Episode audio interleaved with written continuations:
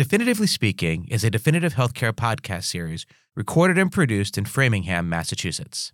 To learn more about healthcare commercial intelligence, please visit us at definitivehc.com.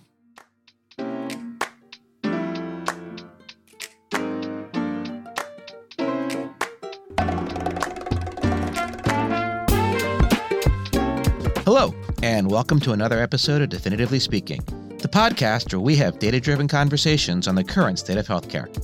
I'm Justin Steinman, Chief Marketing Officer at Definitive Healthcare, and your host for this podcast. More than 131 million people take a prescription drug every day in the United States, according to the Health Policy Institute at Georgetown University. That's more than two thirds of the adult population. According to the Center for Disease Control, more than 1 billion, that's billion with a B, prescriptions are written each year, and 48.6% of the US population has taken a prescription drug in the last 30 days. 24% of the US population has taken three or more prescription drugs in the past 30 days. That is a lot of drugs. According to the Department of Health and Human Services, the US health system spent 603 billion, again billion with a B, on prescription drugs in 2021. That's a lot of money. But what if people don't take those prescriptions? Have you ever forgotten to take a pill prescribed by your doctor? Maybe you're rushing out of the house in the morning and you forgot. Or you fall asleep on the couch watching your favorite football team and you miss that nighttime dose. Or, more seriously, maybe you have a medical condition like Alzheimer's where you struggle to remember to take your medicine. We all know that for prescription drugs to work, you have to take them. But sometimes it's just difficult to remember, or you can't. And that's where today's guest comes in.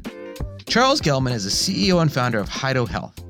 Charles and the HiDO team are developing AI assisted robotics to assist patients with medication compliance.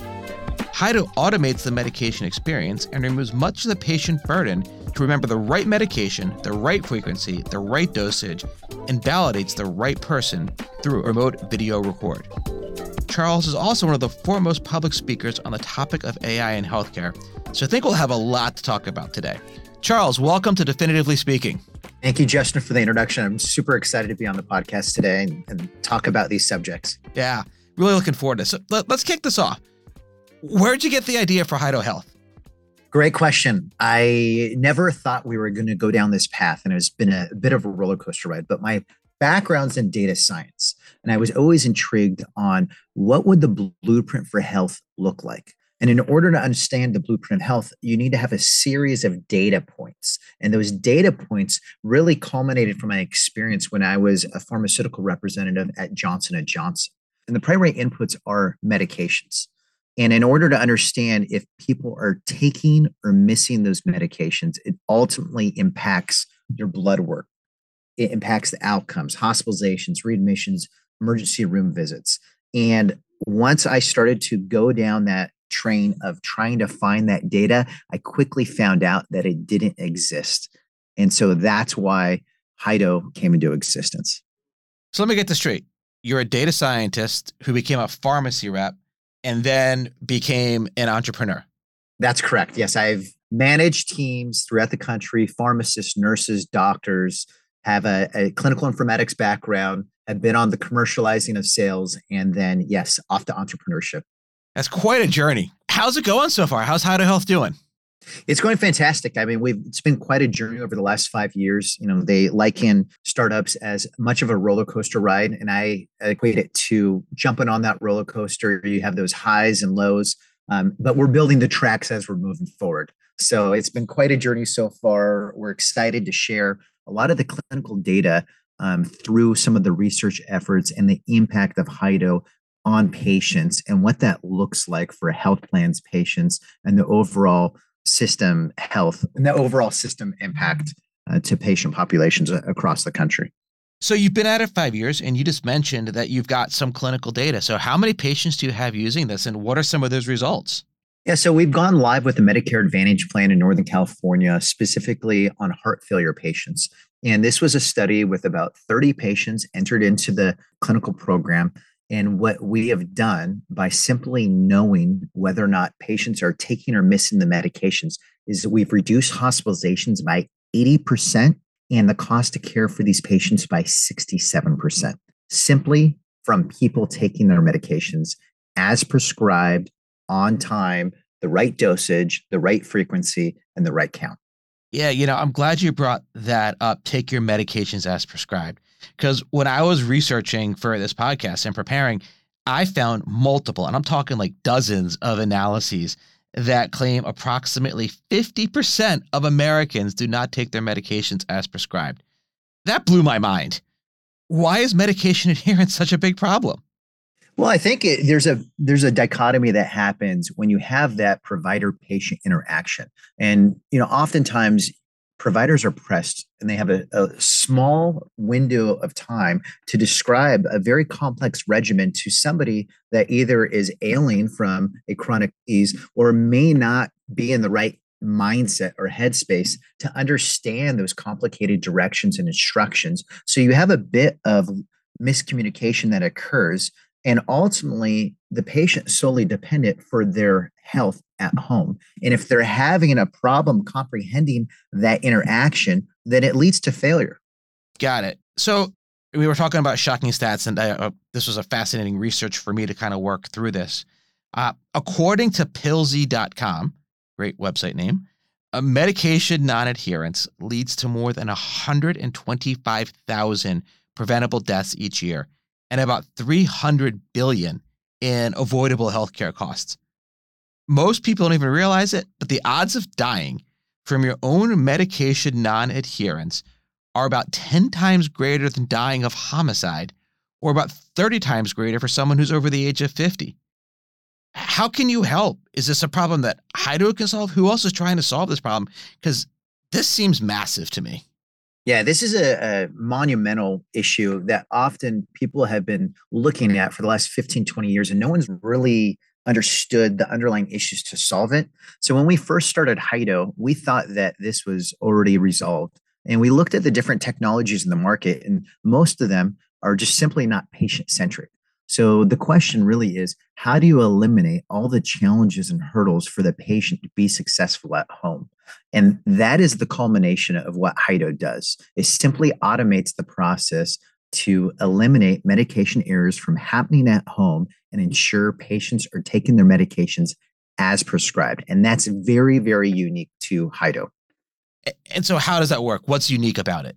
So, let's uh, take you, Justin. You, you walk up, you're taking your medication and it unlocks with face ID. So it's the right person, the right place. Then it dispenses the right medication at the right time, frequency, and dosage. So we have patented RFID technology in each cap that when you put the bottle inside the unit, it auto recognizes all that information. So the patient doesn't have to remember that conversation that happened with their provider. All of that's done for them. And then they simply take the medication in front of the unit which is done through video consumption recordings to ensure that these medications are taken effectively and on time. So sounds expensive, right? You got RFID caps. I got to put a machine in my home. Who's paying for all this? Well, actually, the health plans are paying for it, and the patients pay nothing. So, what's really expensive is the cost of hospitalizations, readmissions, and emergency room visits. So, this is essentially a tenth of the cost we can take care of patients at a fraction of the cost so they can stay out of the hospital in the ER and they can live and stabilize their chronic disease at home without being negatively impacted. Got it. So most people though get their prescriptions from CVS, Walgreens, Amazon Pharmacy, PillPack. Are you trying to disintermediate them? Do you work with them? You go around them? Great question. So I foresee a future where you have full integration to mail order pharmacy when where you can get your prescription medications coming to you auto programmed and then put inside the unit. So uh, we will never displace the retail pharmacy because you have those acute medications. But when you start thinking about chronic disease medications and the way that they're sent through 90 day fills, I believe that system can be altered to support patients better and impact their future stay on those conditions. So, just to be provocative for a second, why wouldn't Amazon just do this? I mean, they've got billions and billions of dollars. They don't need you, and they seem to have got more AI and Alexa and Echo and all that other stuff. Why can't they just go and do this? Yeah, I think that there's a variety of companies that are poised for um, you know, a potential acquisition or licensing the patented technology. And I think that there are companies that could potentially also play in this space successfully. But this is more than just pushing out uh, a pill um, bottle and a pill container. This is a complete rethinking of the design and ecosystem of how you deliver care to patients. So it's more than just, you know, drop shipping a pill bottle and just hoping somebody takes it. There's, you know, integration with the health plan. There's some type of case manager or population health that monitors the data to support those patients and ultimately make sure that they're getting the best medications for the best outcomes possible. Yeah, I'm glad you brought up compliance because I want to know like who's monitoring this. So you say you're recording it. Are you reporting back to a case manager at the health plan? Are you reporting back to the doctor, the person's loved ones? Who's checking in on all this? Yeah, so there's a variety of different techniques to elicit those positive habits. So some of the the simplest um, way to change behavior, because this is ultimately a, a behavior modification tool, is to elicit responses from their loved ones, their friends. So if let's say Justin, you you miss your medications because you have um, congestive heart failure, and you're taking a specific medication. Well, then maybe your wife is notified because you missed your medications and she wants to make sure that you stay to the hospital. So we have a decision tree based upon the health plan or the provider network. And then it's pushed to them via a clinical dashboard so they, they can monitor these high risk patients and ensure that they're taking their medications as prescribed. So there's both a clinical dashboard that the provider uses as well as a kind of an in the moment push to someone who's going to help get me take my medicine, right? Yes, yes, because you need to think collectively as a whole. It's not just about providers prodding patients to do the right thing, but patients also have to take accountability for their own health and their behaviors, whether they're good or bad. And if we can deviate from where they currently stand, which is about half patients not taking their medications as intended, to a more defined schedule, a regimen, then ultimately you can smooth out their ability to control their disease states. Right. But as I mentioned earlier in my introduction, though, sometimes a patient can't take accountability for their health, right? Like, so for example, if I, God forbid, have Alzheimer's, I can't be accountable for remembering to take my pills. So now who's got that accountability? That is a Fantastic question. So think about patients with dementia or Alzheimer's. They have a huge cognitive impairment. And the thinking right now is that those patients are unable to care for themselves, right? Mm-hmm. What if they could care for themselves with assisted robotics in the home? How would that impact the complete future of care if they could care for themselves? So, what's assisted robotics? What does that mean? So, assisted robotics is what we specialize at HiDO, and it's helping people help themselves in the comfort of their home. So, there's a variety of integrated technologies, almost like a, a miniaturized brain at home to ensure that they're living a healthy life. So, that's the definition of what AI assisted robotics can be. And is that built into the HiDO solution and this drug thing? Is this kind of one and the same, or are they different products? This is this is one of the same. So the entire system build of the HIDO technologies, which stands for um, Health Information Data Outcomes, has been built by patients for patients based upon what they wanted, their needs, their behaviors to elicit those best outcomes. So we had a, a patient, Gloria, who does have dementia. And we had our own self-limiting beliefs that she wasn't, she wouldn't be capable of using this device but we gave it a shot. We wanted to see if it was possible for dementia patients to use this device. And to our surprise, you know, she was at um, she was at home, and her daughter-in-law was at a movie with her husband, and she was able to take her medications unassisted. And that type of relief from a caregiver standpoint is substantial because there's 40 million caregivers across the United States helping support friends, family, and loved ones with varying different levels of chronic diseases. And this speaks to what the capabilities are of people that are living with this different disease states and the type of impact that can be made. So there's a health equity angle here, right? Like, how do you help level the playing field for underserved populations? Yeah, so when we were um, we went live with a Medicare Advantage plan in Northern California, and you start thinking about health equity. So different um, race, gender, locations, income, all the other different health disparities what the HiDO device does is it levels the playing field, no matter the level of education, the location. It's implementing an ecosystem where everybody has the right medications at the right time, the right dosage, the right frequency, and most importantly, they have the right support, ensuring they get the best outcomes possible. So if you knew which cocktails and medications were the most efficacious and safe based upon those different parameters, and you connect that with the blood work and the hospitalizations, readmissions, and ER visits, you can change dosages up or down or potentially deprescribe medications because they're doing so well because for the first time ever they're controlled on a medication regimen. So let's let's shift the conversation a little bit to an area where you have, have some expertise: artificial intelligence and machine learning in healthcare. The reality, I think, is that people don't understand AI just yet. It's a buzzword, but people really don't seem to grok what it means. In fact, we recently did a survey here at Definitive Healthcare, and we surveyed several hundred life sciences leaders and asked them on a scale of one to five, what's your understanding of AI and ML and how it applies in healthcare?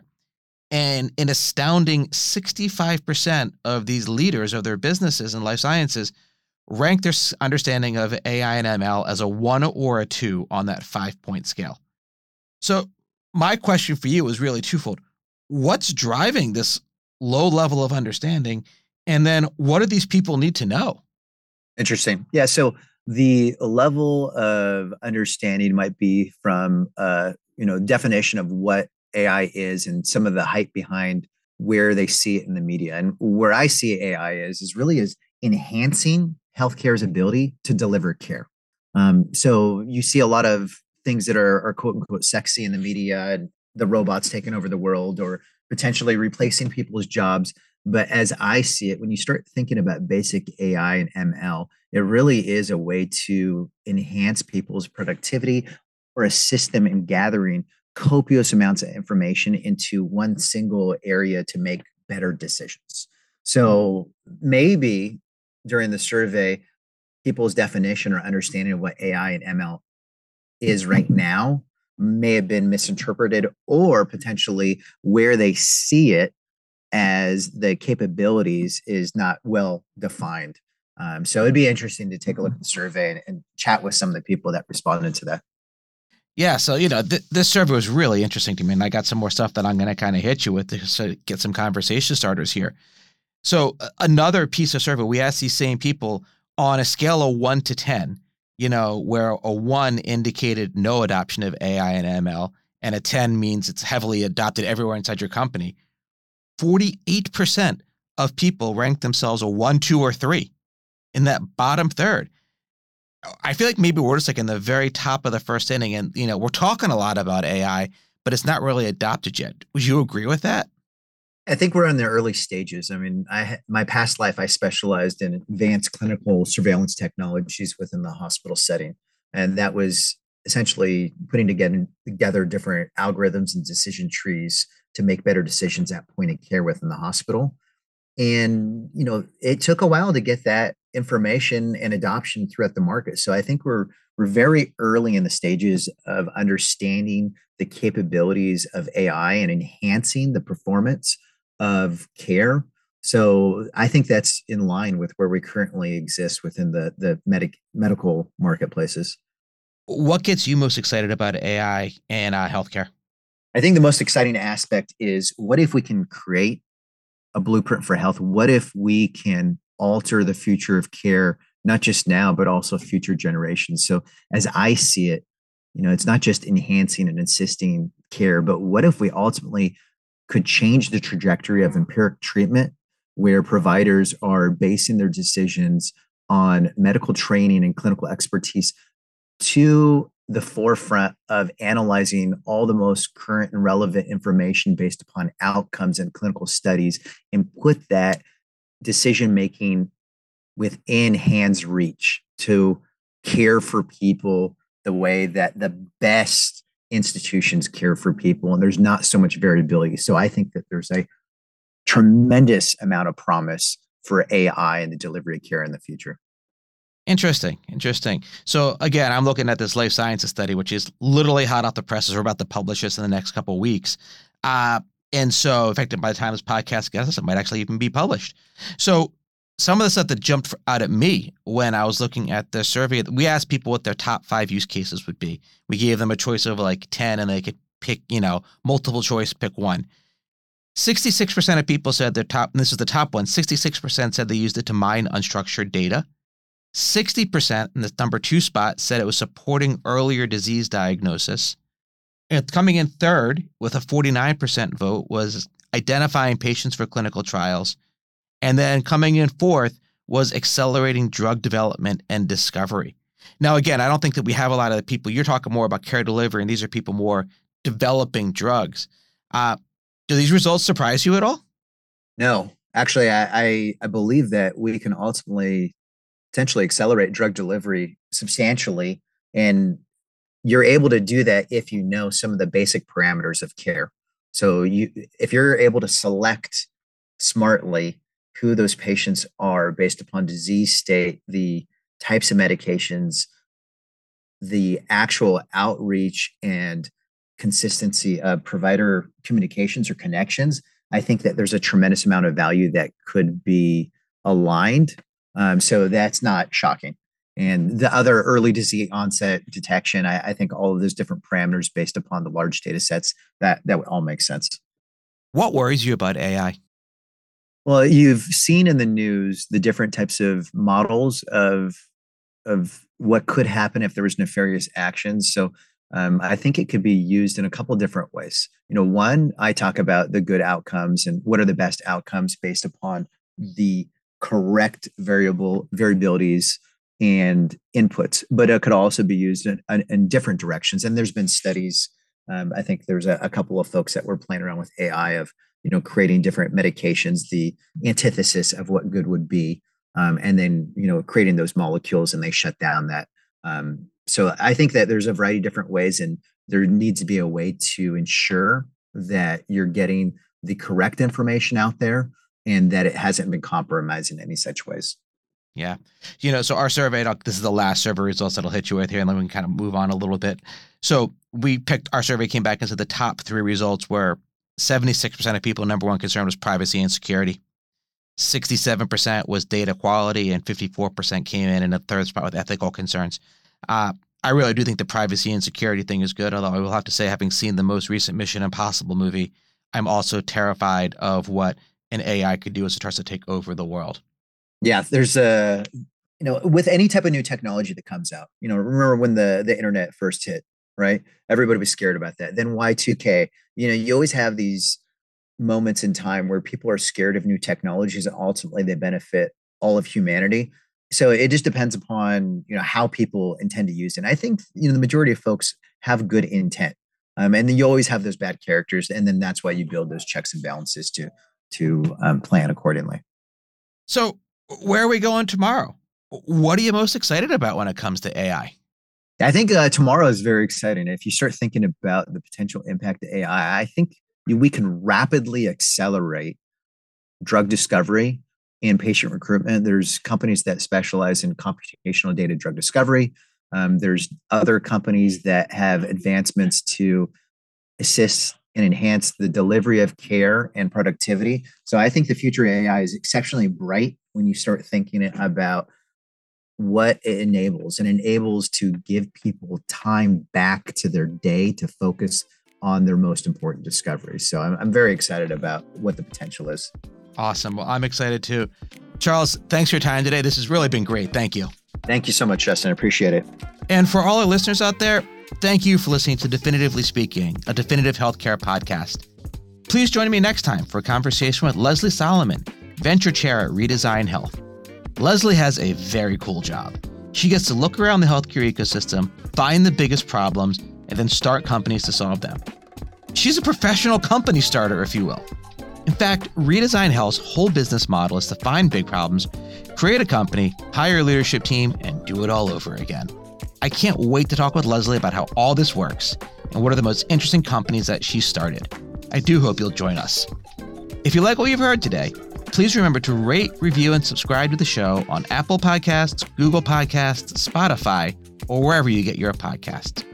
To learn more about healthcare commercial intelligence can support your business, please follow us on Twitter or X at DefinitiveHC or visit us at definitivehc.com. Until next time, take care, please stay healthy, and remember, as your mom or your doctor would say, remember to take your medicine.